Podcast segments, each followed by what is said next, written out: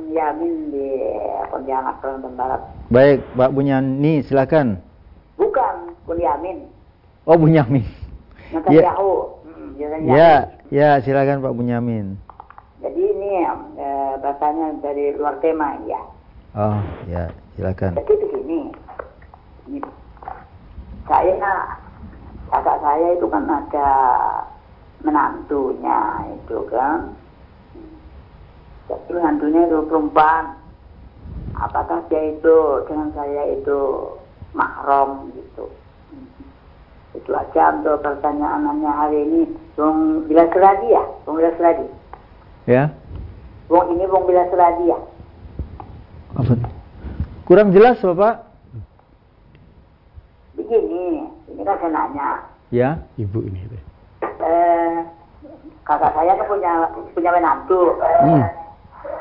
Jadi dia punya menantu. Ah. Apakah menantunya itu Uh, mahram kakak kakak ya, soalnya dia perempuan. Hmm, kakak perempuan ini, ya. Ini Bung Bilal Serdadi ya? Ya, J J. Aja. Ini Bung, ah, ya, ya, itu aja. Assalamualaikum warahmatullahi wabarakatuh. Waalaikumsalam warahmatullahi wabarakatuh. Jadi untuk menantu dan mertua itu eh, mahram ya, haram untuk eh, nikahi ya. Eh, Jadi e, misalkan saya punya anak itu, anak laki-laki, kemudian anak laki saya menikah dengan perempuan gitu kan. Nah, perempuan itu dengan saya mahram begitu. Tidak boleh saya e, menikahi e, anak e, mantu saya begitu. Demikian juga e, menantu dengan mertuanya gitu. Itu juga e, e, mahram berarti. Seperti itu, Ibu. Jadi Uh, tadi yang ditanyakan kan kakaknya punya menantu begitu.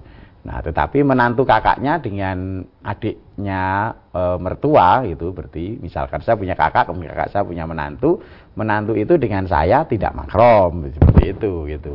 Jadi mahramnya dengan uh, mertua dan menantu itu ya. Jadi kita tidak boleh menikahi uh, wanita-wanita yang dinikahi oleh anak kita seperti itu, Ibu ya, atau Bapak tadi ya. Ya. Demikian ya Pak Bunyamin.